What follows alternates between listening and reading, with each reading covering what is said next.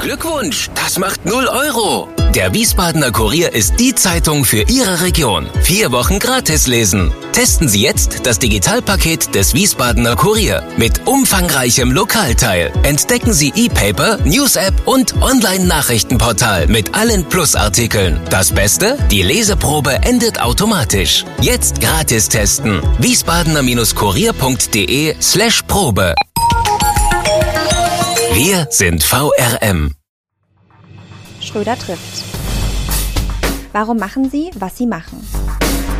Stefan Schröder, VRM-Chefredakteur, trifft in diesem Interview-Podcast spannende Gesprächspartner, die einen besonderen Lebenslauf, etwas Besonderes geschafft oder geschaffen haben.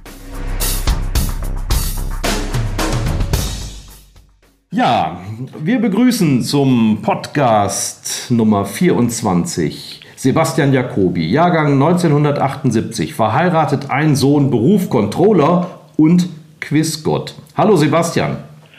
Hallo Stefan, ich grüße dich. Schönen guten Tag. Ja, wir duzen uns, weil wir vor acht Jahren eine gemeinsame, ja, ein gemeinsames Schicksal geteilt haben. Dazu natürlich später mehr. Und wir müssen gleich zu Beginn etwas klären, Sebastian. Lass uns das tun. Quizgott ist ja eigentlich kein Beruf, eher eine Berufung, aber vor allen Dingen ein Spitzname. Woher der stammt, klären wir auch gleich.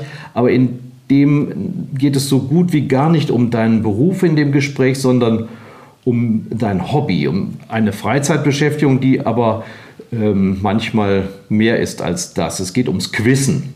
Kannst du mir erklären, was Quizzen ist? Ja, Quizzen kennt wahrscheinlich fast jeder aus seinem persönlichen Umfeld, aber es geht eben darum, dass äh, wunderbar schöne, instruktive Fragen gestellt werden, äh, auf verschiedene Art und Weise. Das kann schriftlich passieren oder mündlich und äh, der Befragte sollte idealerweise richtige Antworten darauf geben. Und äh, das gibt es natürlich in verschiedenen Formaten. Das gibt es, wie alle wissen, im Fernsehen. Das gibt es, was Brettspiele betrifft. Das gibt es aber eben auch als Kneipenquiz, als Veranstaltung und seit zumindest einigen Jahren in Deutschland auch als sogenanntes Wettkampfquiz. Und alles das betreibe ich. Mhm. Also wir sprechen auch jetzt von einer Volksbewegung, kann man sagen, ne? Ja, man kann eigentlich von einem Quiz-Hype sogar sprechen in den letzten Jahren, speziell in Deutschland, auch international, nicht in allen Ländern der Welt, aber es gibt eben nicht mehr nur Fernsehshows, auch wenn die auch stark zugenommen haben wieder in den letzten Jahren. Es gibt auch eine ganz große Welle von Kneipenquiz, das also einmal in der Woche, sage ich mal, in einem Pub, Irish Pub normalerweise oder auch in deutschen Kneipen, ähm, dann ein Quiz veranstaltet wird, das in Teams gespielt wird. Und da gibt es also mehrere hundert in der ganzen Republik, die das machen. Und äh, da kann man durchaus von einem Boom sprechen in Deutschland. Ja, und der beste Beleg dafür, dass irgendetwas angekommen ist in der Gesellschaft, ist, dass der Duden das Wort Quissen inzwischen aufgenommen hat. ja, das hat er gemacht und äh, man ist sich aber trotzdem immer noch nicht ganz einig, wie die Pluralformen so auszusehen haben, ob mit einem oder mit zwei Z oder Quizze. Also da hat ja. der Duden auch diverse Formen noch zugelassen. Hat eigentlich dieses Ratespiel insgesamt eine Geschichte? Hast du dich da mal mit beschäftigt? Wie gesagt, es ist äh, etwas englischlastig oder von den britischen Inseln im Allgemeinen, auch Irland. Ähm, interessant ist vielleicht die Geschichte des Wortes Quiz. Also allein das schon, die Etymologie ist relativ schwierig. Man weiß nicht genau, wo es herkommt. Äh, es gibt das Wort Quiz, a Quiz in Englisch auch für eine skurrile Person, eine etwas seltsame Person. Ähm, gleichzeitig gibt es eine tolle Anekdote, die also behauptet, dass das äh, Wort in früheren Jahrhunderten, im 19. glaube ich, in äh, Irland, in Dublin entstanden sein soll. Und zwar hat äh, ein Theatermann eine Wette abgeschlossen, dass er innerhalb eines Tages ein neues Wort in die englische Sprache einführen könnte, was ihm seine Wettgegner nicht geglaubt haben. Und er hat dann über ein paar Leute angeheuert, die durch ganz Dublin gezogen sind und eben das Wort Quiz, was ein ein völliger Neologismus war. Das haben die eben an alle möglichen Wände in Dublin mit Kreidefarbe gekritzelt und am nächsten Tag war eben dieses Wort Quiz in aller Munde und es war den Einwohnern von Dublin ein Rätsel und so soll laut der Anekdote eben das Wort Quiz als Rätsel entstanden sein. Jetzt ist auch erklärt, warum es aus Angel, von den Angelsachsen kommt. Nur da kann man sowas Skurriles gebären. Ganz genau. Also es, ja. passt zu, es passt zu spleenigen Menschen und die gibt es natürlich auf den Inseln äh, in Masse, wie wir wissen. Ja, selbst wenn es kein Sport ist, das ist keine olympische Disziplin, äh, ja. ihr, ihr macht schon einen Wettkampf draus. Ist das auch der eigentliche Reiz, dieses Miteinander messen? Also für mich persönlich auf jeden Fall. Ich bin mein Leben lang schon ein Typ, der an Wettkämpfen sehr interessiert ist, der sich gerne misst und da auch ehrgeizig ist. Ähm, wie gesagt, lange Zeit war es eher in Deutschland auch ein soziales Event in den Kneipen, weil das Kneipenquiz nicht wirklich so wettkampforientiert ist. Man trinkt eben auch ein Bierchen zusammen im Team, trifft mit Freunden zusammen. Aber zumindest ähm, seit Beginn der 2010er Jahre, ein bisschen vorher vielleicht schon, ist es auch wettkampforientiert geworden. Wir haben ich war beteiligt, den Deutschen Quizverein 2011 aus der Taufe gehoben, damals in Berlin, äh, damals mit äh, ganz bescheidenen acht bis zehn Leuten, die den Verein gegründet haben. Heute hat er über 700 Mitglieder. Oi. Ähm, mhm. Es gibt deutsche Meisterschaften, es gibt, gab vorher schon Quiz-Weltmeisterschaften. Also es gibt sehr ernstzunehmende Wettkämpfe und äh, die Teilnehmerzahlen und Mitgliedszahlen im Verein zeigen eben auch, dass es breit angenommen wird und die Leute auch an dieser Form, die ich immer so ein bisschen als die Freak-Form beschreibe, Interesse haben. Ja, bei dir ist ja nun auffällig, dass da sehr früh schon diese Ambitionen auftauchen in äh, der bayerischen Heimat in Oberstdorf. Ich stelle mir das so vor, die anderen spielen Autoquartett oder Verstecken und du sitzt vor diesem ähm, Trivial Pursuit Karten oder Spiel des Wissens und lernst die auswendig als, na gut, kannst du da schon lesen als Fünf- oder Sechsjähriger? Ja, man lernt natürlich, ich habe ganz normal lesen, wie andere auch in den ersten Klassen ja. der Grundschule gelernt und das ist dann mit sechs Jahren so etwa. Äh, ich war auch vorher schon wissensorientiert und interessiert, äh, etwas anders vielleicht als andere Kinder, aber man darf sich das auch nicht als äh, eine, eine sehr autistische Form, sage ich mal, vorstellen ja. in meinen jungen Jahren. Aber als ich dann lesen konnte, habe ich sehr schnell gemerkt, dass ich mich für vieles interessiere, neugierig bin. Das ist für Quizzer schon mal eine super Grundlage und äh, dass ich auch mir Dinge gut merken konnte. Und äh, damals hatte ich also sehr bald, nachdem ich lesen gelernt hatte, ein Quiz äh, daraus gemacht, dass ähm, meine Eltern mir ein Pilzbuch geschenkt hatten. Also man geht in Oberstdorf in der schönen Landschaft immer sehr gerne in die Pilze und äh, mit dem Buch habe ich dann äh, eben mein Wissen getestet und wir haben äh, relativ bald festgestellt, dass ich alle möglichen Arten von Reizgern und äh, Steinpilzen äh, bis zu Krausen Glucken auswendig konnte. Und die Familienangehörigen leben alle noch vor allen Dingen, ja? ja, also ich bin auch heute noch in der Lage, einen Parasol- oder Riesenschirmpilz von einem äh, Knollenblätterpilz auseinanderzuhalten. Sind alle noch am Leben. Aber du hast erwähnt, es gab nicht nur Quiz, es gab auch Sport und zwar sehr, sehr intensiv. Etwas, was man hier in unseren Breiten so im Norden und Südwesten nicht so gut kennt, ist das Curling. Darin warst du ja ausgesprochen erfolgreich. Wie kam es dazu, dass du auf diese Art aufs Glatteis geführt wurdest? Ja, du hast es angesprochen, dass es in vielen Bereichen von Deutschland nicht so populär ist, aber in Oberstdorf, eben in meiner Heimat im Allgäu, äh, befindet sich eine Hochburg für diesen olympischen Eissport Curling. Und äh, es ist äh, wie bei vielen Randsportarten so, dass man eigentlich eine familiäre Beziehung normalerweise hat, wenn man in solche Sportarten kommt. Und äh, mein Vater war zusammen mit zwei meiner Onkeln schon äh, in den ja, Ende 60er, Anfang 70er Jahre bei drei Weltmeisterschaften Ach, im Curling aha. und dann war es relativ naheliegend, äh, dass ich das beginnen würde in Oberstdorf und es gibt da auch einfach bessere Möglichkeiten als in vielen Teilen unseres Landes. Ja, und so habe ich das dann Anfang der 90er eben aufgegriffen und es äh, ist ganz gut gelaufen. Ich war bei drei Junioren-Weltmeisterschaften, was auch eine enorme Reisetätigkeit für einen jungen Mann war damals, weil die waren in Japan und in Kanada. Toll. Und ja. äh, später bin ich dann Europameister geworden in der Mixed. Das ist also die Disziplin mit äh, zwei hm. Frauen und zwei Männern als Mixteam. Aber es ist nicht so, dass die Frauen dann nur das Wischen übernehmen, oder? Nein, also beim Curling wischen ja grundsätzlich alle. Aha. Am wenigsten wischt der, der Teamleader, der Skip, so heißt der, die letzte ja. Position. Aber die anderen drei wischen alle äh, regelmäßig. Und die ersten beiden Positionen, der Lead und der Second, die wischen am meisten. Die wischen pro Spielabschnitt sechs von acht Steinen. Ähm, und die, die Frauen sind bei der Disziplin Mixed ähm, eigentlich die bedeutenderen Positionen als die Männer, weil da der große Unterschied liegt. Also man muss mhm. einfach feststellen, es gibt immer noch wesentlich mehr äh, männliche Curler international als weibliche. Ähm, und wenn man dann auf den weiblichen Positionen gut besetzt ist, dann hat man eben wesentlich bessere Chancen, in der Mixed erfolgreich zu sein, als wenn man in Anführungsstrichen nur gute Männer hat. Also ich bin ja blutiger Laie, das wirst du gleich erkennen, denn für, für mich ist außer bei dem Wischen so, so die Anstrengung vom Sport überhaupt nicht zu erkennen. Mir kommt das so ein bisschen vor wie Eisschach oder... oder ja, da hast du dann aber nicht genau hingeguckt. Bull mit Rutschen. Also, äh, wenn man, wenn man, also erstmal muss man vorwegschicken, dass natürlich Curling, wenn man das im Fernsehen sieht, und es wird ja übertragen, auch bei Olympischen Spielen, äh, einen guten Co-Kommentator oder einen Fachmann braucht, der es einem erklärt. Weil es Ja. ist ein Spiel, was man nicht wie Fußball direkt verstehen kann. Beim Fußball muss man nur wissen, das Runde muss ins Eckige. Beim, beim Curling muss der Stein, der Granitstein ins Haus, in den Zielkreis. Aber er muss eben auch nicht immer ins Haus. Es hängt sehr von der Taktik ab. Hast du richtig beschrieben. Deswegen sagt man auch Schach auf dem Eis zum Curling. Ja, ja. Aber die, die Entwicklung, die Professionalisierung im Curling ist sehr, sehr weit gegangen und das Wischen ist wirklich sehr anstrengend und es ist mittlerweile, war es auch früher, aber verstärkt, ein doch körperlicher Sport. Kein Marathonlauf, absolut nicht. Ja. Aber wenn man, ich sag mal, eine Bahn wischt, äh, dann kann man durchaus einen 190er Puls erreichen und es reicht eben nicht einmal zu wischen, sondern das Spiel geht drei Stunden auf der Eisbahn. Und dabei ist natürlich die Konzentration, die man bei der Steinabgabe oder auch für die Taktik aufbringen muss, noch gar nicht äh, ja, mit einbezogen. Ja. Es ist schon eine sehr anstrengende Sportart. Viele sehen das nur anders im Fernsehen. Wie bereitet man sich auf so einen Sport vor, also auf den Wettkampf selbst?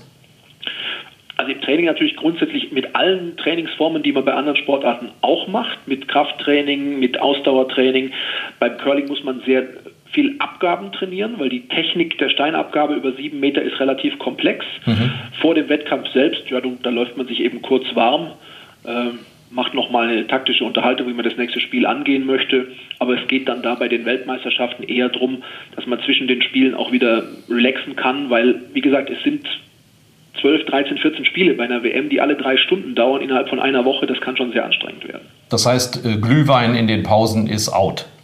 Es äh, werden da keine Alkoholiker konsumiert. Nein, also es, es, es gibt Curling natürlich auch als Breitensport. Ja. Dann kann man das so ein bisschen vergleichen, sagen wir mal, mit Bowling. Äh, Man geht also gemeinsam äh, raus, spielt eine Runde Curling. Das passiert vor allem in Kanada, wo es die meisten Curler gibt, und danach trinkt man ein Bierchen zusammen. Ähm, da gibt es auch die schöne Tradition, dass also der Verlierer eines Spiels immer eingeladen wird vom Gewinner zum Drink beim Curling. Aber das ist wirklich Breitensport und findet bei äh, olympischen Wettbewerben, bei WM, EM absolut nicht statt. Nein. Wie gehst du generell mit Niederlagen um? Ja, das ist ererbt von meinem Vater, denke ich mal, dass das mir schwerfällt. Ähm, das ist auch ein Ansporn, sage ich mal, wenn einem Niederlagen ja, zu Leibe rücken. Aber man muss natürlich über die Jahre auch lernen und da war das Curling wirklich eine sehr gute Lernhilfe, dass man auch verlieren können muss. Also als, als junger Curler mit 12, 13 Jahren fiel mir das sehr, sehr schwer. Aber dieser Sport hat mir eben auch fürs Quiz jetzt mitgegeben, dass man verlieren können muss und dann ohne zu verlieren eben auch keine, keinen Lerneffekt hat. Das ist ja immer so im Leben. Also die, die, die meisten Dinge lernt man ja aus Niederlagen und wenn etwas scheitert und man dann eben noch stärker zurückkommt, man kann eben nicht immer nur gewinnen.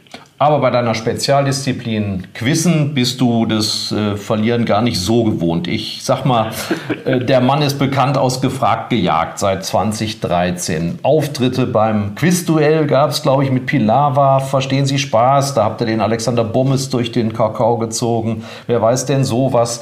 Eine ganze Reihe weiterer Ratesendungen zog das nach sich. Bist du inzwischen jemand, den man auf der Straße erkennt und anspricht? Ja, also man muss zugeben, dass das zunehmend so ist, äh, speziell wenn ich in einem Outfit äh, in Duisburg auf der Straße erscheine, das äh, dem von gefragt gejagt so ein bisschen nahe kommt. Also es muss nicht gerade der Anzug mit Krawatte sein, aber Ja. ich tendiere dann schon dazu, gelegentlich auch mal mir eine Basecap, äh, auch als Sportfan und Baseballfan auf den Kopf zu setzen und dann fällt es mir nicht ganz so schwer, durch die Stadt zu kommen unerkannt. und Sonnenbrille, ja? Nein, so schlimm ist es noch nicht. Ja. Also ähm, ich habe natürlich auch im Gegensatz zu meinen Kollegen bei Gefragt gejagt, wie dem Herrn Nagorsnik aus Münster oder Herrn Klussmann aus Berlin, ein bisschen den Vorteil, dass ich äh, eben einerseits Allgäuer bin und da die ersten 20 Jahre meines Lebens in Oberstdorf gelebt habe, jetzt aber schon seit über 20 Jahren in Duisburg lebe, in der Heimat meiner Mutter. Und äh, also ich bin weder da noch da so richtig zu Hause und kann nicht so Ja. ganz vereinnahmt werden. Das ist vielleicht äh, ein Punkt, der mich etwas unsichtbarer macht. Und gut, und bei den Kneipenquizzes bist du sowieso ein bekannter Mann.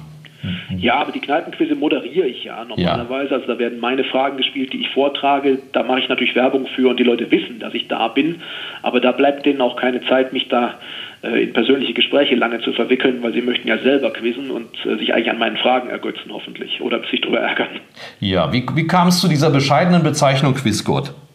Ja, ist eine ganz bescheidene Bezeichnung. Ähm, Tief gestapelt. ja, ja, ganz bescheiden. Es, es, erinnert ja so ein bisschen äh, an die Geschichte mit äh, Herbert Zimmermann, Wunder von Bern 54, als er Toni Turek, den Duisburger Torwart, als äh, Fußballgott bezeichnet hat und dann äh, auch auf kirchliche Intervention hin zu Kreuze kriechen musste. Aha. Ich habe das damals, als wir bei Gefragt Gejagt über den sogenannten Kampfnamen oder das, das Sobriquet ja. äh, gesprochen Das musste ich nachschlagen übrigens, was ein Sobriquet ist. Es ist nichts anderes ja. als ein Spitzname, ne? Ja, ja, es klingt einfach besser. Ja. ja. Also ein bisschen, bisschen, Klugscheißen gehört zum Geschäft. ja. äh, und genauso gehören eben auch diese Kampfnamen und das Klappern bei Gefragt gejagt und bei der englischen Originalversion The Chase so ein bisschen zum Geschäft. Und äh, wir haben da verschiedene äh, Namensmodelle damals durchgespielt und äh, Quizgott kam dann eben auf und äh, ich habe eben dann dieses äh, Beispiel von Herbert Zimmermann eingeworfen und mhm. Wir kamen aber dann drauf, dass also die 50er Jahre ja doch äh, 70 Jahre fast her sind und dass äh, vielleicht heute das Ganze etwas humorvoller gesehen wird. Und äh, ich persönlich, also soll jetzt äh, keine Hybris sein, ich persönlich bin überzeugt, dass der liebe Gott durchaus lachen kann über das und äh, ich äh, kann mit dem Namen leben und sehe ihn nicht als Anmaßung. Und der Ruhrbischof hat auch noch keinen Einspruch eingelegt. Bislang gab es hier keine Anrufe. Es gab allerdings durchaus Zuschriften von äh, religiösen, äh, christlich-religiösen Menschen von beiden äh, Seiten, also katholisch und protestantisch, die das sehr kritisiert haben und äh, doch mich baten, auch äh, fundiert und theologisch hinterlegt, das zu ändern. Das sei also keine akzeptable Steigerungsform für einen guten Quizzer. Ähm, aber wie gesagt, also ich verstehe es nicht als Anmaßung und möchte es eigentlich auch nicht mehr ändern. Ja, und auf dem Weg zum Quizgott war eigentlich schon einer der Höhepunkte deiner Karriere. Ich erinnere an ähm, den April 2012. Also ein, einer deiner größten Triumphe geht einher mit einer meiner größten Niederlagen. Gott sei Dank bin ich ja nicht so oft im Fernsehen. Und ähm, da ging es um den Super Champion im ZDF, damals noch mit ja. Jörg Pilawa. Inzwischen ist das umgetauft, äh, heißt glaube ich Quiz Champion, nicht? Und wird von Johannes Kerner moderiert.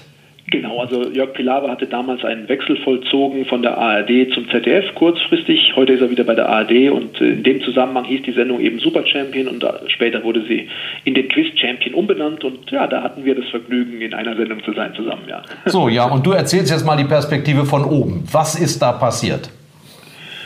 Was ist da passiert? Also äh, man hatte mir vorgeschlagen, äh, mich für diese Sendung zu bewerben und ich habe mir das Konzept angesehen. Es war ja die erste Ausgabe, ähm, wobei es zwei Aufzeichnungstage gab und wir beide waren am zweiten. Und äh, ja, dann habe ich das wahrgenommen und äh, musste mir erstmal die Regeln anlesen und habe dann da äh, schon vorab sehr viele nette Menschen äh, kennengelernt. Also wir beide, wir hatten dann noch eine, eine Dame aus Wien dabei, wir hatten den Bürgermeister, den damaligen von Xanten dabei. Ja, war eine war eine schöne Sache, wurde aufgezeichnet am Freitag, den 13., was ja auch schon eine Vorhersage war. Ähm, ja, bei dir hat es leider nicht ganz gereicht, dich an einem gewissen äh, Fernsehkoch vorbeizumogeln. Richtig.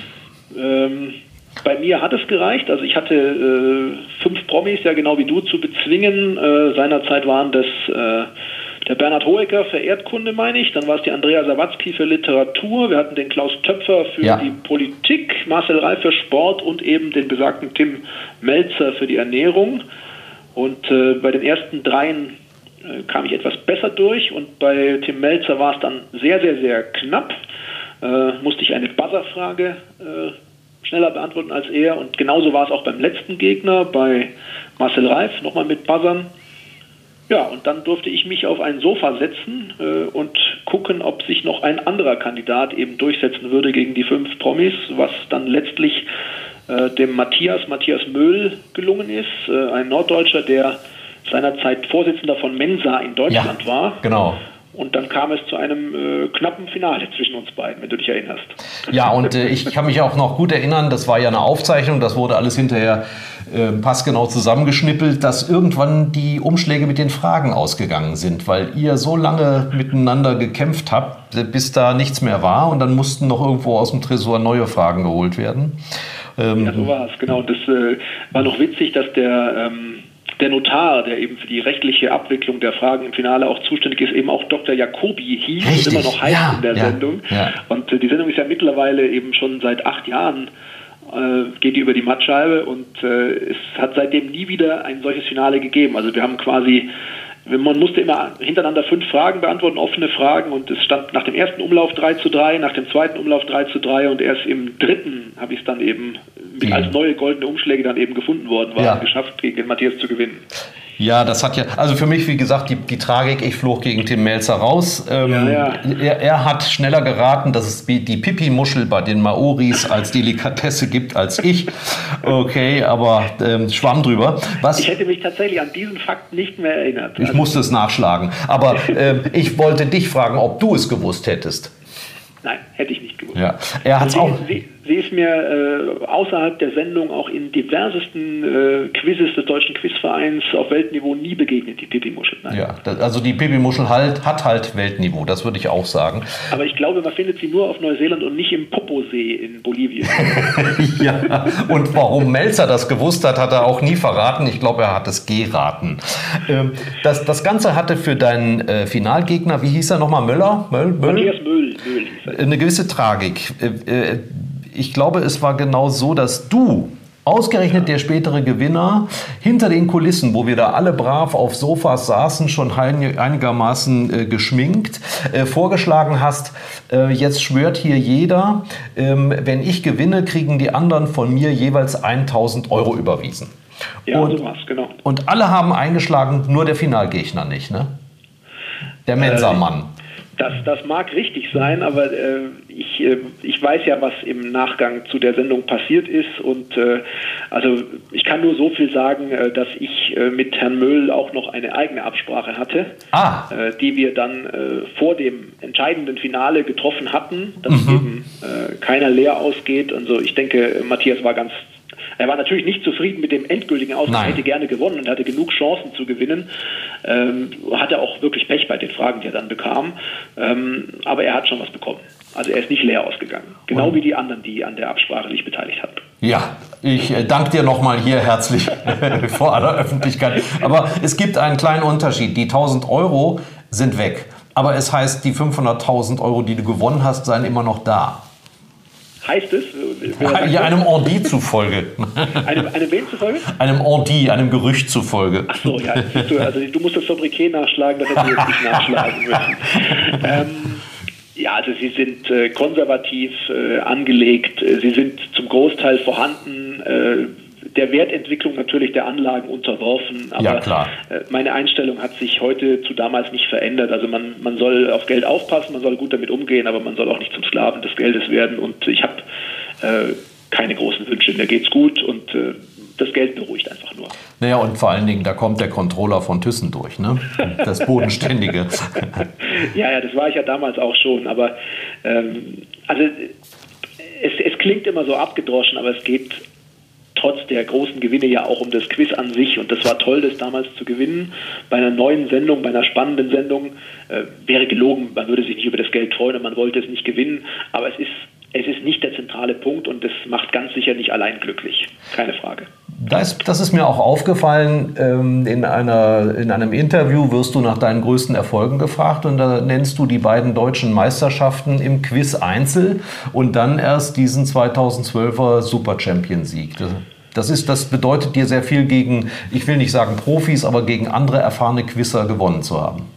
Ah ja, definitiv. Also das, das sieht man ja auch schon an der Sportart, äh, die ich vorher betrieben habe und immer noch gern betreibe, Curling. Das ist ja eine reine Randsportart, wo es äh, mittlerweile natürlich Gelder erfordert, um überhaupt bei großen Turnieren teilnehmen zu können in Kanada. Aber da geht es überhaupt nicht um Geld. Und wer sowas macht, äh, der, der kann nicht, ich sage das jetzt mal nonchalant, der kann nicht geldgeil sein, weil es eigentlich ein, ein, äh, ein Drauflegen seines Leben lang ist. Also was ich in meinen Juniorenzeiten an Geld von meinen Eltern und eigenes ausgegeben habe, um zu Curling-Turnieren nach Schottland, in die Schweiz etc. zu reisen, ja äh, das macht man, weil man es liebt. Und äh, das geht mir beim Quiz ganz genauso. Äh, natürlich ist der Gewinn in der Fernsehsendung ein, ein Erfolg und das ist toll, aber es ist ein Unterschied zu einem Wettkampf mit Gleichgesinnten, ähm, wo es wirklich um den, den Sieg geht. Also es ist was anderes. Natürlich ist das auch ein Erfolg, Geld zu gewinnen, aber das ist mir doch wichtiger, ja. Und es differenziert sich ja immer weiter aus. Ich lese dann, es gibt also den Quizmeister im Einzel, das verstehe ich ja noch. Ja, ja, dann gibt es das Doppel. Äh, da bist du auch mit deinem Kumpel Sebastian Klussmann schon aufgetreten, der auch Jäger ist bei Gefragt gejagt. Genau, ja. Dann gibt es den Vierer. Ja. Und dann gibt es noch den Buzzer, ne? Genau, das ist eigentlich meine Lieblingsdisziplin. Ähm, Also insgesamt muss man sich das natürlich so ein bisschen klausurartig vorstellen. Die Wettkämpfe Einzel, Doppel und Team. Ach so, äh, ja. Man kriegt sehr schwere Fragen vorgelegt äh, und die beantwortet man normalerweise schriftlich innerhalb einer gewissen Zeit. Und das macht man eben entweder allein, zu zweit oder im Viererteam. Ähm, da gibt es eine Ausnahme davon. Bei der Europameisterschaft wird das Viererteam eben auch offen auf der Bühne gespielt zwischen Nationalteams, die ja. Fragen dann eben verbal bekommen und zum Raum hin beantworten. Aber das alles ist natürlich ein bisschen freakig und ähm, nicht sehr öffentlichkeitswirksam. Das Buzzer-Quiz wiederum äh, kann eben sehr öffentlichkeitswirksam sein. Da geht es um Geschwindigkeit, ums Einbuzzern. Da werden Fragen auf der Leinwand gezeigt, die ähm, immer ausgebaut werden. Also beispielsweise, wenn eine Person zu erraten ist, wird eben immer mehr verraten über die Person. Ah, klar. Und sobald mhm. man meint zu wissen, wer sie ist, muss man sich eben einbuzzern. Und die, die Zuschauer im Raum, die sehen eben diese Informationen auch und die können im Kopf immer mitraten und äh, sind dann eben begeistert, dass äh, der Quizzer es vor ihnen weiß oder sie sind eben äh, auch begeistert von sich, dass sie es vor dem Quizzer gewusst haben. Mhm. Und äh, das ist also was auch was auf Geschwindigkeit geht, was mir großen Spaß macht und was eben auch für die Zukunft, sage ich mal, dem deutschen Quizverein eine Chance geben würde, öffentlich noch präsenter zu werden. So, jetzt habe ich ähm, von dir gelernt, es gibt seit 2011 den Deutschen Quizverein. Und ja. wenn man dann so schaut auf dieser Seite, dann sieht man, da gibt es einen Vorstand, äh, du warst Gründungsmitglied, aber was mich erstaunt hat, es gibt auch einen Ethikrat und in dem bist du auch Mitglied. Warum ja. braucht es einen Ethikrat beim Quizverein? Das ist eigentlich naheliegend, äh, da es einfach Betrugsmöglichkeiten gibt. Nein, das glaube ich nicht. Doch, doch. Wie in der Welt immer ist eben der Anreiz da, auch wenn es überhaupt nicht um Geld geht im Quizverein.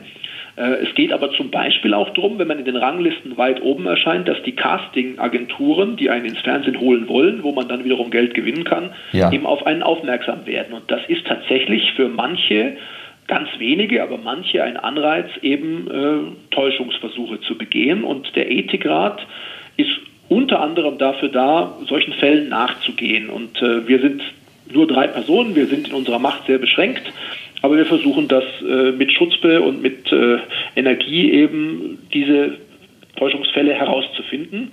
Und die sind natürlich verstärkt bei Wettbewerben, die dezentral ausgetragen werden. Also mhm. der, der Quizverein hat eben eine deutsche Meisterschaft, die zentral an einem Ort, meistens in Berlin stattfindet, früher auch oft in Hannover. Da sind die Täuschungschancen nicht so groß. Natürlich kann man nicht an die Fragensets kommen, äh, man ist kontrolliert, man kann nichts mit reinnehmen, kein Handy vor allem. Äh, aber bei den dezentralen Wettbewerben, da gibt es den sogenannten Deutschland Cup. Da werden monatlich 100 Fragen an über 30 Standorten in 30 Städten in ganz Deutschland beantwortet. Mhm. Und die können natürlich nicht an jedem Standort, nicht in Berlin, nicht in Mainz, nicht in äh, Düsseldorf um die gleiche Zeit immer beantwortet werden. Ja? Und außerdem sind wir da darauf angewiesen, dass die lokalen Verantwortlichen für diesen Standort, die sogenannten Proktoren, eben auch alles genau kontrollieren. Und speziell für diese dezentralen Wettkämpfe ist der Ethikrat eben da. Aha, gut, also eine wichtige Institution. Und äh, bei mir eine extrem wichtige Institution ist die Rubrik Auf ein Wort. Spielregel ist noch einfacher als bei Gefragt gejagt. Es geht darum, dass man sechs Fragen in möglichst äh, kurzer Form beantwortet. Bist du bereit, Sebastian? Moment, ich bin bereit. Okay, alles auf Null. Vor was haben Sie am meisten Angst, Herr Jacobi? Hunden. Oh, mh. was ist dir eine Sünde wert? Oh, was ist mir eine Sünde wert? Äh, Walnusseis. Jeder Mensch ist eitel. Woran erkennt man das bei dir? Ich schaue auf den Spiegel. Welcher Mensch ist dein Vorbild? Jeff Stoughton. Wer ist das? Das ist ein kanadischer Curler aus Manitoba, der zweimal Weltmeister war. Okay. Was hättest du beruflich gerne gemacht, wenn du das, was du jetzt tust, nicht getan hättest? Geschichtsprofessor. Hm, das glaube ich gern. Dein größter Wunsch fürs Alter? Ach, einfach gesund bleiben. Vielen Dank, wunderbar. Wir machen weiter. Ähm, du hast gerade schon was angedeutet. Auch ein Top-Quizzer hat äh, neben den Stärken, dazu gehört bei dir sicherlich Geschichte, Politik, ähm, was, was würdest du noch nennen, Sport? Ja, also Sport, Geschichte, Politik, ja, Erdkunde auch, Geografie, mhm. das sind so meine Stärken. Das sind also die, die, die Anglophilen würden es also als Highbrow-Fächer bezeichnen. Highbrow, ja, heißt das ja, hohe, hohe Augenbraue? Ja, ho hohe Augenbraue ist ja so ein Synonym eigentlich für Hochkultur mittlerweile, wobei das im Angelsächsischen eben immer nicht so elitär behaftet klingt. Ja. Darum geht es eigentlich. Also deswegen werden ja gern deutsche Begriffe durch sowas ersetzt, weil man nicht genau weiß, was ist da konnotiert. Bei, bei Schwächen habe ich gelesen, irgendwie moderne Musik, so Pop, ja, also ganz, ganz, ja. ganz deutlich. Das weiß auch jeder, dass ich äh, Musik absolut nicht zu meinen Stärken zähle. Es ist ein bisschen besser, was eben klassische Musik betrifft. Äh, aber also alles, was nach den 2000 2000ern kommt, äh, das verfolge ich nicht so wirklich. Ich höre also hier auch gerne WDR 4 und nicht mehr 1 Live äh, im Radio. Ja. Und äh, da gibt es eben diesen Taste Freeze, dass man dem nicht ganz folgen kann. Und außerdem, ja, so dieses ganze, der ganze Bereich goldenes Blattwissen, das ist auch nicht so meine Stärke. Celebrities, äh, ja. wessen Tochter ist Kaya Gerber, äh, das muss ich mir wirklich äh, anlernen, da muss ich mir Mühe geben, da reinzukommen. Genau, da kommen wir auch gleich zu, wie man sich auf Sendungen und Wettbewerbe vorbereitet. Aber was sind, äh, sagen wir mal, von den Genen her besonders gute Voraussetzungen, um ein Quizzer zu werden? Ja, Gene ist immer schwierig. Ähm, vom Grundsatz her sollte man neugierig sein mhm. und an, an vielen Dingen authentisch interessiert sein. Mhm. Das kann man kaum selber herbeiführen, deswegen passt genetisch ganz gut. Also einfach breite Neugier, sich immer in die Sachen reindenken wollen, alles nachschlagen wollen, sich Notizen dazu machen, das ist eine sehr, sehr gute Grundlage. Und natürlich eine gewisse Merkfähigkeit. Ich glaube, dass man die auch nicht, nicht hundertprozentig trainieren kann. Man kann natürlich was dafür tun, man kann Memotechniken anwenden, aber im gewissen Sinne ist es wahrscheinlich auch ein bisschen biologisch prädestiniert. Memotechnik hast du gerade erwähnt. Also das Hirn wächst angeblich mit seinen Aufgaben. Also bei vielen Menschen kann man sich nicht vorstellen, aber bei dir sieht man es. Und äh, wie, wie, was, ist, was ist so eine Memotechnik, die du anwendest? Ich muss vorweg schicken, das ist ganz wichtig, bevor wir darauf eingehen, dass Quiz kein reiner Gedächtnissport ist. Aha. Ähm, mhm reiner Gedächtnissport ist zum Beispiel, wenn ich eine Münze 100 Mal in die Luft werfe und dann fällt Kopf, Kopf, Zahl, Zahl, Kopf, Zahl, Zahl und das kann jemand innerhalb von ein paar Minuten auswendig lernen. Ja. Das ist was anderes als Quiz.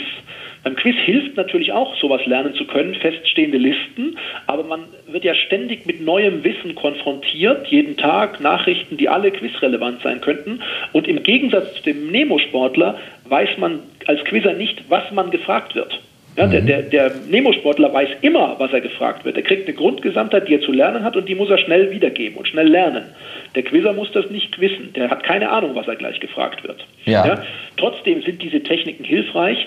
Ähm, es gibt eine ganz klassische, das das sogenannte äh, Lozi-Phänomen oder die Lozi-Methode von Locus, lateinisch der Ort. Mhm. Ähm, das hilft für Listen so bis 20, 30 Objekte sehr gut und kann man sich sehr schnell aneignen. Ähm, da hat man einfach im Hirn einmal und für immer einen, einen Weg über Wegpunkte, die man persönlich gut kennt. Also ich sage mal die U-Bahn-Stationen äh, auf seinem Weg äh, zur Arbeit. Ja. Die, die merkt man sich einmal und die Informationen, die man jetzt neu lernen möchte, die Fakten, die verbindet man mit den Orten. Also ja. wenn ich jetzt, sagen wir mal, den Duisburger Hauptbahnhof als Startpunkt nehmen würde, würde ich das erste Ding, was ich auf meiner Einkaufsliste hätte, Butter, da ablegen und würde da idealerweise ein Bild draus kreieren, irgendwas Witziges. Also jemand mhm. schmiert den Eingang des Duisburger Hauptbahnhofs mit Butter ein. An dem zweiten Punkt, also der goldene Adler vor der IHK, also nicht Adler, Anker vor der IHK ja. in Duisburg, da lege ich den zweiten Gegenstand der Einkaufsliste ab. Und das funktioniert hervorragend. Äh, und man kann vor allem diese Variablen, also diese Plätze, die man sich einmal gemerkt hat, immer mit neuen Gegenständen und neuen Fakten belegen. Aha, das ist ja. ein sehr klassisches, äh, eine sehr klassische Methode zum Memorieren. Aber du hast gerade gesagt, es ist was anderes als dieses sture Auswendiglernen. Ihr arbeitet auch viel mit so Analogieschlüssen, ne? Ganz genau. Also das Hirn ähm, kann Informationen besser speichern, wenn schon ein gewisses Grundgerüst vorhanden ist. Man muss also immer versuchen, neue Informationen in einen gewissen Kontext einzufügen, den man im Hirn hat, an dem das quasi einhaken kann. Mhm. Oder man kann sich das auch bei der, bei der Bildung von Eiskristallen oder Schnee äh, vorstellen. Es gibt einen Kristallisationskern, also ein kleines Stückchen Dreck in dem Fall, an dem sich überhaupt diese, dieses gefrorene Wasser festsetzen kann. Und je größer der Kristall schon ist, desto einfacher ist der Ansatzpunkt. Und genau so ist es beim Aufbau von Wissen eben auch. Man muss äh, es kontextuell machen, man muss Bezüge herstellen, auch wenn es ganz neue Sachen sind, muss man eben künstlich einen Bezug herstellen, der einen anspricht, der irgendwelche Emotionen auslöst. Das wäre wichtig beim Lernen. meine, am brutalsten ist ja diese Kette von offenen Fragen, wo es kein Multiple Choice gibt. Ne? Aber bei Multiple Choice hast du ja auch noch die Chance, hm, aus deiner Sicht die unwahrscheinlichsten Alternativen auszuklammern. Ganz genau, also bei Multiple Choice, speziell bei Gefragt gejagt, wo es ja nur drei Auswahlantworten äh, gibt, äh, kann man sehr häufig eben negativ äh, herangehen. Da kann man sagen, das und das kann es nicht sein, deswegen muss es das sein, Ausschlussprinzip. Ja, ja. Bei offenen Fragen, wie bei Gefragt gejagt im Finale, äh, geht das natürlich nicht. Mhm. Und da ist natürlich dann auch ganz entscheidend, äh, wie die Zeitbegrenzung ist. Ja, also und bei einem Unglaublich. Ich muss das kurz äh, mal einflechten. In einer der letzt ausgestrahlten Sendungen, ich glaube am 9. Juli, äh, stellt dir Bommes ähm, zehn Fragen. Es waren nur zehn nötig, weil der, die, die Vorgabe waren auch nur zehn. Und du hast die keine falsch, hast zehn Fragen richtig beantwortet in 41 Sekunden. Und dabei ist, ist ja auch die Länge der Fragen mit enthalten. Ja. Da hat selbst Bonnes, ihr, Bommes, ihr pflegt ja immer so ein, so ein Konkurrenzspiel, da hat der selbst der mit der Zunge geschnalzt und Bravo gerufen. Ja, ich werde Ihnen trotzdem nicht sagen, dass er singen kann, deswegen, aber äh, nein, nein, das war schon ein tolles Finale. Läuft natürlich nicht immer so, ähm, aber ich mag schon diese, diese Herausforderung der Geschwindigkeit sehr gerne. Ähm, man muss aber auch dazu sagen, das ist auch wichtig, äh, bei offenen Fragen mit so geringem Zeitlimit, also 10 war ja noch ein Finale, was ganz gut machbar ist. Manchmal haben wir ja 20 Punkte, die ja. wir in zwei Minuten da als Jäger erreichen müssen. Äh, da kommt es nicht unbedingt, und das, das, sehen viele Zuschauer und Zuhörer vielleicht nicht, da kommt es nicht unbedingt darauf an, ob man die, die Antwort auf die Frage jetzt wirklich weiß sondern man muss sie neben dem Wissen natürlich auch in dem Moment noch parat haben und rausbekommen. Ja. Also es ist mir schon gelegentlich passiert, dass man ganz einfache Dinge in dem Moment in seinem Hirn einfach nicht finden konnte. Also mhm. ein Paradebeispiel, ich habe einmal das Wort Recycling einfach nicht finden können. Ich weiß natürlich, was Recycling ist und ich wusste auch, dass es in dem Moment äh, die Antwort hätte sein müssen, aber es fiel mir da nicht ein. Also das, ja. das ist im Finale bei Gefragt gejagt eine besondere Herausforderung. Das ist es, wenn man sagt, ich habe es auf der Zunge, ne? Ganz genau. Und, und wenn, wenn man eben bei einem schriftlichen Quiz, wo man für alle Fragen eine Stunde Zeit hat, was auf der Zunge hat mhm. und findet es nicht, dann hat man eben noch eine halbe Stunde Zeit vielleicht, wenn man andere Fragen schon beantwortet, darüber nochmal nachzudenken. Ja. Und nochmal sich vielleicht die Buchstaben des Alphabets, hier die Alphabetliste aufzuschreiben und zu sagen, ach, was ich suche im Kopf fängt mit B an. Mhm. Ja, mhm, so kann man mhm. sich da herankämpfen, sage ich mal. Und das kann man im Finale bei Gefragte Jagd halt nicht. Man muss nach ein paar Sekunden entscheiden, hat es noch Wert, jetzt diesen Fakt im Hirn zu suchen und damit Zeit in Anführungsstrichen zu vergeuden oder besteht die Chance eben nicht mehr. Soll ich einfach wegsagen, die Kandidaten haben es auch nicht und dann kann ich weitermachen. Das ja. ist die große Herausforderung bringt einem dieses Lernen, dieses äh, kontinuierliche Lesen eigentlich auch fürs, ich sag mal, normale Leben. Man hat natürlich im Bekanntenkreis sowieso jetzt den Faktor Klugscheißer oder Besserwisser. Okay, das ist auch sehr angenehm, kann auch, ein, äh, kann auch eine Last sein. Aber zu wissen, wer auf dem 200 Kronenschein in Schweden drauf ist, ist das jetzt Allgemeinbildung oder ist das unnützes Wissen? Ich würde diese Unterscheidung außer aus, sagen wir mal, medientaktischen Gründen gar nicht machen. Ja. Also auch dieses Highbrow und Lowbrow würde ich nur als Einordnungskategorien wählen. Ich würde keinen Kanon bilden wollen. Ich, ich, ich finde, man äh, verschwendet viel zu viel Energie damit zu sagen, was lohnt sich zu wissen und was nicht. Mhm. Äh, mich fasziniert es einfach. Wenn es Dinge sind, die mich auch persönlich tief interessieren, steige ich auch mal tiefer ein, sonst bleibt es eben breit und flach. Aber ich, ich, glaube nicht, dass man sagen kann, man, da, man muss nicht wissen, wer der Dschungelcamp-Sieger in Australien war.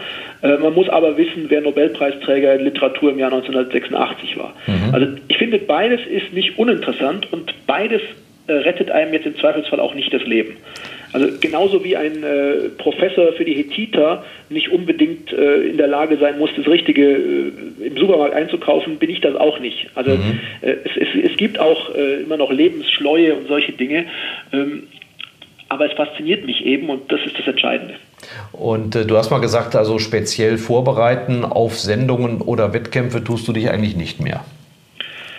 Also was ich tue und was ich auch jedem empfehlen würde, der in Sendungen geht, ist, mich mit der Sendung und ihren Regeln genau zu beschäftigen. Ah, ja. Und wenn es Dinge gibt, die ich speziell für diese Sendung lernen kann, die sinnvoll sind, dann würde ich das tun. Also wenn ich zu einer Sendung gehe und ich habe ein Spezialgebiet, äh, Bismarck, dann muss ich natürlich alles über Bismarck lernen. Mhm. Wenn ich weiß in der Sendung, dass Tim Melzer da ist und es gibt Ernährungsfragen, die ja. seltener in Quizshows vorkommen, sage ich mal, dann beschäftige ich mich damit schon.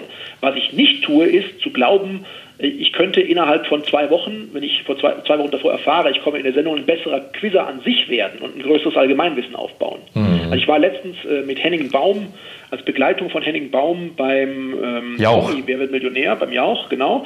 Und äh, es war sehr schön, mich gut mit Henning verstanden und wir haben also danach nochmal ein Gespräch geführt, weil er in andere Sendungen gegangen ist oder geht, wie er denn besser werden kann. Und ich habe ihm deutlich gesagt, dass das ein Langfristprojekt ist. Mhm. Ja, also so taktische Spielchen, wie ich gerade auf Basis der Regeln der Sendung eingeführt habe, die kann man schon eingehen, aber sonst muss man Verbesserung von Allgemeinwissen, bessere Quizfähigkeit einfach als 24-7-Projekt sehen. Ja. Aber darunter soll man bitte nicht Listen auswendig lernen, verstehen, sondern einfach einen, einen, Blick auf die Welt, der sagt, was ist denn spannend, was kann ich aufnehmen, was kann eine Quizfrage werden. Du könntest jetzt hier einfach so von der Seite den Werbeblock äh, einsetzen, äh, wo du sagst, dass man regelmäßig Tageszeitungen beispielsweise lesen könnte.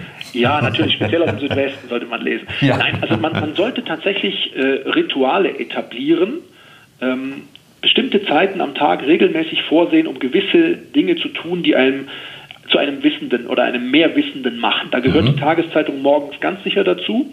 Da gehört bei mir zum Beispiel abends 20 Minuten Videotextstudium dazu. Richtig, ein, ja. Ein mhm. uraltes Medium, aber sehr schön als Executive Summary zusammengefasst. Äh, da kann dazugehören, dass ich für meine äh, ich spreche jetzt die Zuhörer an, äh, dass ich für meine Verwandten, meine Freunde jede Woche ein Quiz von 25 Fragen erstelle, um so ein bisschen den Blick zu kriegen, wie, wie gehen die Autoren vor, was könnte interessant sein.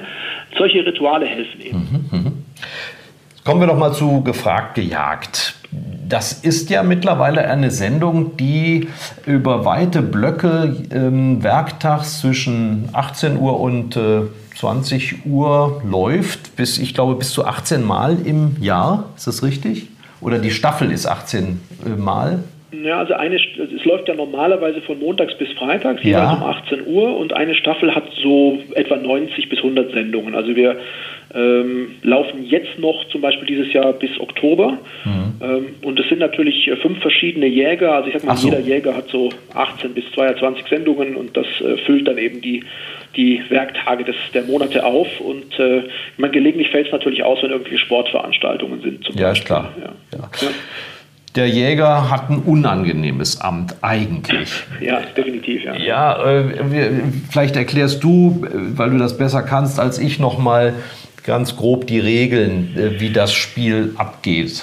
Ja, also es sind äh, vier Kandidaten, die in jeder Sendung von Gefragt Jagd antreten, um Geld zu gewinnen. Die ermitteln alle am Anfang einen gewissen Betrag über eine, eine sogenannte Cash-Builder-Runde, also eine Schnellrate-Runde. Da hast du noch nichts mit zu tun, Da habe ich ne? nichts mit zu tun. Die wird einfach mit offenen Fragen vom Moderator gespielt. Pro richtige Antwort kriegen sie 500 Euro. Und mit diesem Startkapital, was sie dann erspielen, sagen wir mal 4000 Euro, gehen sie dann in das Duell gegen den Jäger, gegen mich ja. und aber eben auch andere Kollegen erscheinen. Das Geld wird auf einer, ja, einer digitalen Leiter platziert. Ähm, und die Kandidaten müssen eben versuchen, den Geldbetrag ins Ziel zu bringen, indem sie gegen mich Multiple-Choice-Fragen mit drei Auswahlmöglichkeiten richtig beantworten. Mhm. Sie können entweder den Betrag ins Ziel versuchen zu bringen, den sie in ihrer Schnellradrunde erspielt haben, oder sie können ein Feld näher an mich herankommen, dann kriegen Sie von mir einen höheren Betrag angeboten, weil sich das Risiko erhöht. Oder Sie können ein Feld weiter von mir weggehen, dann sind Sie schneller im Ziel und haben mehr Abstand zu mir, dann kriegen Sie aber auch weniger Geld, das Sie mhm. ins Ziel bringen können. Ähm, wenn Sie es ins Ziel schaffen, dann wird Ihr Geld fürs Finale erstmal gebunkert. Wenn ich Sie erwische, sind Sie komplett raus und das Geld ist verloren. Wenn das mit allen vier Kandidaten durchgespielt ist, dann sehen wir eben, wie viele ins Finale eingezogen sind und wie viel Geld insgesamt von allen Kandidaten addiert eben gebunkert wurde. Und dann kommt es eben zu dem, ja, zu der Klimax, dem klassischen Finale, dem Spannenden bei Gefragt Jagd.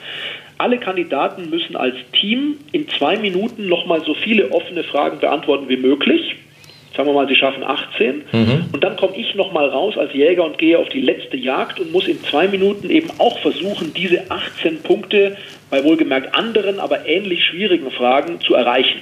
Wenn ich das schaffe, dann ist das ganze Geld verloren. Wenn ich es nicht schaffe, dann haben die Kandidaten eben in Summe dieses Geld gewonnen. Mhm. Wobei sie noch einen Vorteil haben, wenn ich im Finale falsch antworte oder Passe sage, dann können sie mich eben mit einer richtigen Antwort auf meine Frage wieder zurücksetzen. Dann ja. habe ich wieder mehr Abstand zu ihrer Zielvorgabe. Und was du eben angesprochen hast mit dem negativen oder der, der, der bösen Rolle des Jägers, Ja. ist, dass wir eben verhindern, dass Kandidaten Geld gewinnen. Darum Richtig. Tust du das, tut dir das manchmal leid auch? Ja, also es, in den allermeisten Fällen sind es sehr sympathische Kandidaten. Dann gibt es welche, die sind wirklich freundlich. Äh, da tut es einem schon leid.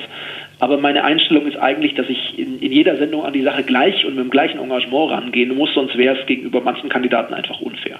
Also das Mitglied des Ethikrates des Deutschen Quizvereins hat noch nie absichtlich eine Frage falsch beantwortet. So ist es. Gut. Äh, Die ähm, Animositäten zwischen dem Anwalt der Amateurrater Alexander Bommes und dir sind gespielt. Äh, also gespielt weiß ich nicht, aber sie sind natürlich ähnlich wie bei äh, Günter Netzer und Gerhard Delling damals in der Sportmoderation etwas überspielt, Ja, sag ich ja, mal, ja, ja. etwas verstärkt. Aber also äh, sobald er anfängt zu singen, ist da nichts mehr gespielt. Ja, okay, das tut weh. Äh, ich habe ihm sogar schon mal eine Gesanglehrerin organisiert, aber er hat einfach abgelehnt, an dem Kurs teilzunehmen, was ich ihm sehr übel nehme bis heute. Ja, nicht, nicht lernfähig, sagst du, ja. Ja, also er hat ja viele Dinge gut drauf, sage ich mal. Er ist der, der Schnellleser unter den deutschen Moderatoren, sehr schnell und, und genau. Er ist äh, sehr sportlich. Er kommt ja, Ja. aus dem Handballsport und äh, ist da eben ähnlich wie ich in meiner Rolle als Ethikrat im Quizverein sehr darauf bedacht, dass alles fair abläuft in der Sendung, gerade in Promi-Specials, die wir auch haben. Das ist alles toll, aber singen, nee, nee, nee. Wie wichtig ist eine gute, verständliche Aussprache des Quizmasters? Du bist ja selber auch in beiden Rollen vertreten. Ja, das ist ganz, ganz wichtig. Ähm, speziell, wenn es natürlich auch noch um Zeit geht, wie bei Gefragt gejagt, aber auch bei Moderationen. Ähm, da sollte man sich schon bemühen, eben ein klares Deutsch zu sprechen und auch klar zu artikulieren. Ja, und dann kommt am Samstag einer der vielen Höhepunkte, eine Marathonsendung, äh, die aufgezeichnet ist bereits. Ne? Die, Die ist schon aufgezeichnet, ja. ähm, aber du hast was unterschrieben, nehme ich an, dass du nicht mal erzählen darfst, was Verona Poth angehabt hat an dem Abend oder wie Boris Becker sich geschlagen hat. Wenn ich mich daran erinnern könnte, was Verona Poth angehabt hat, dann hätte ich wahrscheinlich ein schlechtes Quiz gespielt. Du hast dir immer nur in die Augen geguckt, ist okay. Ähm, Ja, man, ich habe ja da eine schwierige Position, äh, gerade wenn Damen da kommen. Ich gucke ja immer so von schräg oben nach unten, da muss man dann schon aufpassen, wo man hinguckt. Ja, ja, ja, und die Kamera sieht alles, ne? ja das ist äh, eine harte Aufgabe, dann da nicht in die falsche Richtung zu gucken in heutigen Zeiten. Also am 18. Juli gibt es eine Promi-Sendung, 16 prominente Schauspieler, Genau. Künstler, äh, Sportler. Boris Becker natürlich auch dabei als Ja. äh, ehemaliger und immer noch Tennisstar und äh, Lutz van der Horst ist mit von der Partie. Verona Poth hast du ja schon angesprochen. Ja. Äh, Gail Tufts, die ich auch persönlich sehr witzig und lustig finde. Die lustige Amerikanerin, ne? ja, mit ihrem Bostoner Slang ist dann Ja. eben auch mit von der Partie. Heino Also, Ferch. Ja, er ist natürlich ein klasse Schauspieler mit äh, Hollywood-Erfahrung. Das ist Ja. auch toll, dass er da ist. Also es sind schon ein paar gute Namen dabei, aber insgesamt, ich finde es eine sehr frische Mischung. Ähm, ist ja auch nicht so leicht für gefragt gejagt, sage ich mal, die Promis zu finden. Das fällt anderen Sendungen einfach leichter, weil wir ähm, da kein speziell leichteres Programm für die Promis machen. Man kann eben theoretisch, wenn man zockt, nach zwei Fragen gegen den Jäger schon raus sein und dann hat man als Promi eben auch nicht die, die große Bühne, die man vielleicht beim Promi-Millionär kriegt. Ja. Äh, deswegen ist das keine leichte Aufgabe und die, die sich aber dann finden, das ist dann schon die, äh, ich will nicht sagen Creme de la Creme, aber das sind schon die mutigen und die auch ein bisschen quizaffin sind. Kriegst du ein bisschen was von denen auch mit, was so, was man privat nennen könnte in solchen Sendungen? Gibt es vorher ähm, ein kleines Warm-up oder hinterher noch ein Get-Together, wo die mit dabei sind? Also die kriegen natürlich vorher ein kleines Warm-up. Ähm, ich persönlich kann die äh, Kandidaten, egal ob Promis oder reguläre Kandidaten, vor der Sendung ja gar nicht treffen, weil die gar Ah. nicht erfahren dürfen, wer eigentlich ihr Gegner gleich wird. Ah ja. Ähm, und ob ich nach der Sendung mit den Promis jetzt nach den XXL-Sendungen zusammenkomme, hängt so ein bisschen vom Drehablauf ab. Also kann schon mal passieren, wenn das die letzte Sendung ist, dass man dann danach eben noch einen kleinen gemeinsamen Umtrunk macht und sich ein bisschen entspannt. Das haben wir schon öfter gehabt. Ähm, in der Vergangenheit haben wir zum Beispiel ähm, Esther Schweinstar relativ genau kennengelernt und den Michael Kessler, das war ganz nett. Ja. Äh, Ross Anthony, das waren ganz, ganz nette Fälle, aber in vielen Fällen ist eben auch der, der Produktionsplan und der Zeitablauf schwierig, um jemanden genauer kennenzulernen. Ja, wir reden ja hier nicht über das Spaßvergnügen. Ich habe gelernt, ihr nehmt, ihr nehmt drei Sendungen äh, der normalen Kategorie hintereinander auf in den Hamburger Studios, ne? Ja, das ist im Studio Hamburg in Trondorf, da äh, finden normalerweise um 13, 16 Uhr und 18.30 Uhr an einem Tag die drei Aufzeichnungen statt. Äh, aber dadurch, dass halt immer mehrere Jäger anwesend sind und sich dann in den Sendungen auch abwechseln können, ist das eigentlich für uns ganz gut machbar. Also, ähm, für Alexander Bommes ist das natürlich etwas schwieriger. Der mhm. ist da der große Engpassfaktor. Ja. Jeder andere kann irgendwie ersetzt werden, aber seine Stimme sollte halt doch erhalten bleiben. Deshalb, auch schon deshalb sollte er nicht so viel singen. Genau, er sollte auf gar keinen Fall singen, er sollte schön weiter Tee zu sich nehmen, was er tut und sich da schonen und äh, ja. am besten mir das überlassen zu reden. Außer wenn er fragt. We wechselt er dann äh, auch die Klamotten zwischen den einzelnen Aufzeichnungsterminen? Ja, selbstverständlich. Mhm. Ja, ist ja auch wichtig. Ja, die werden ja auch nicht äh, im, im, konsekutiv ausgestrahlt, wie sie ausgezeichnet, ja. aufgezeichnet werden. Und da äh, ist es schon wichtig, dass man gelegentlich mal ein blaues und dann wieder ein weißes Polo anhat. ja, genau. Du hattest ja nach Eitelkeit vorhin auch gefragt. Ja, absolut, klar.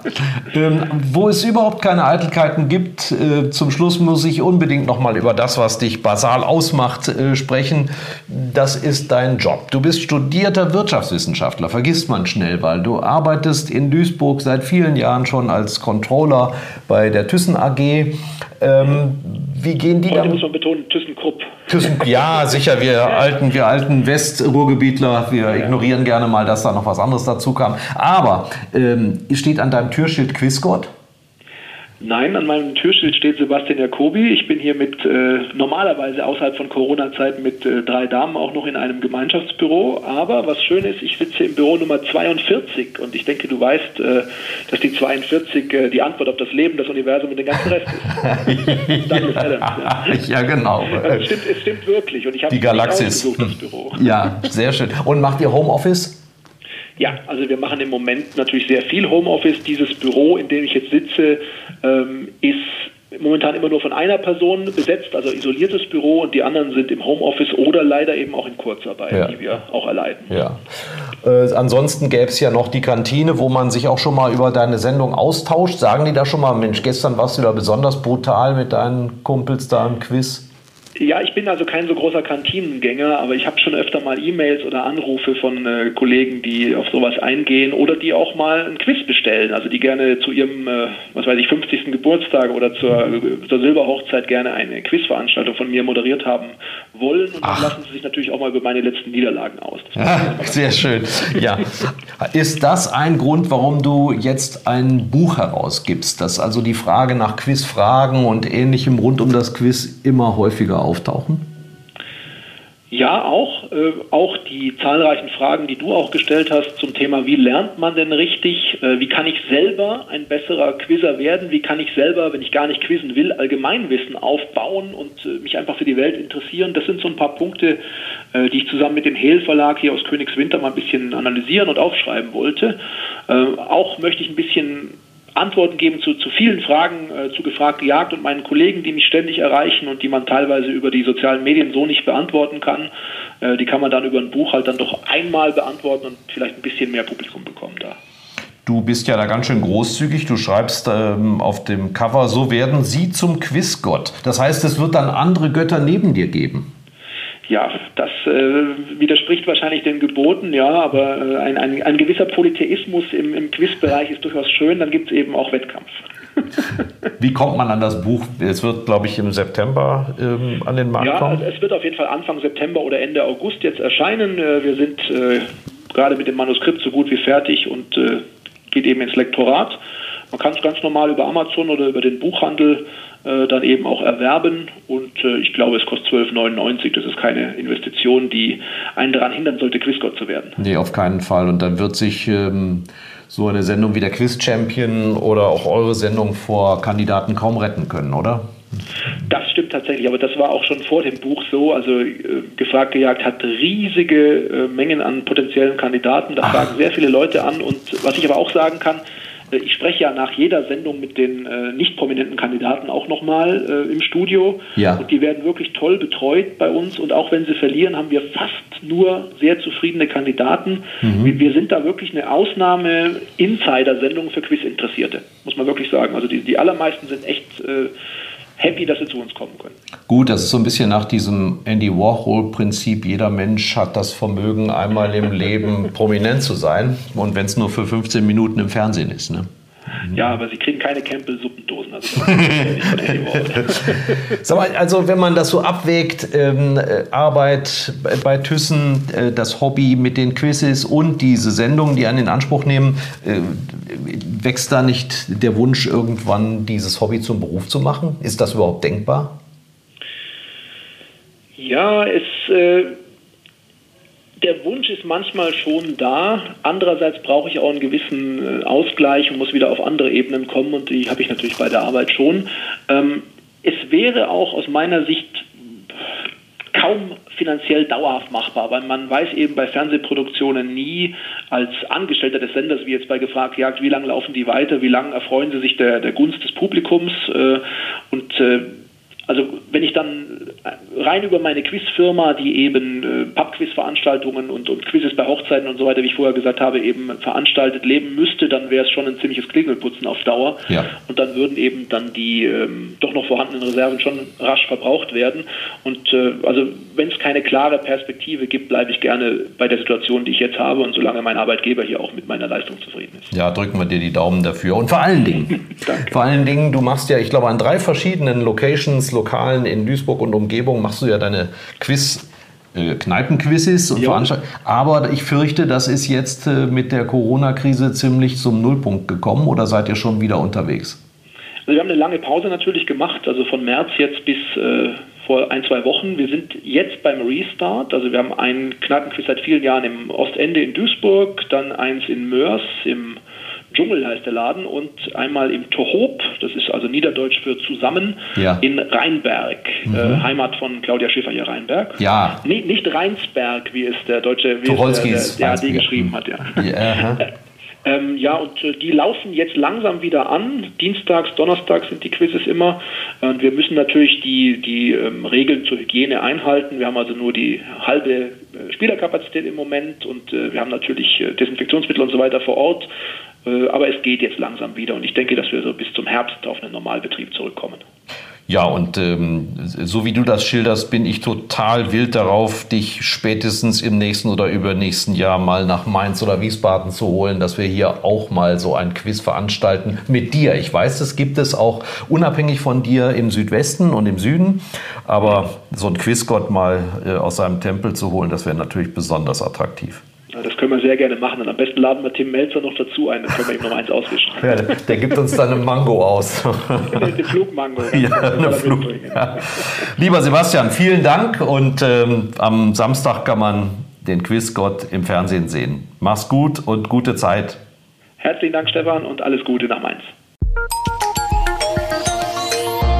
Ein Angebot der VRM.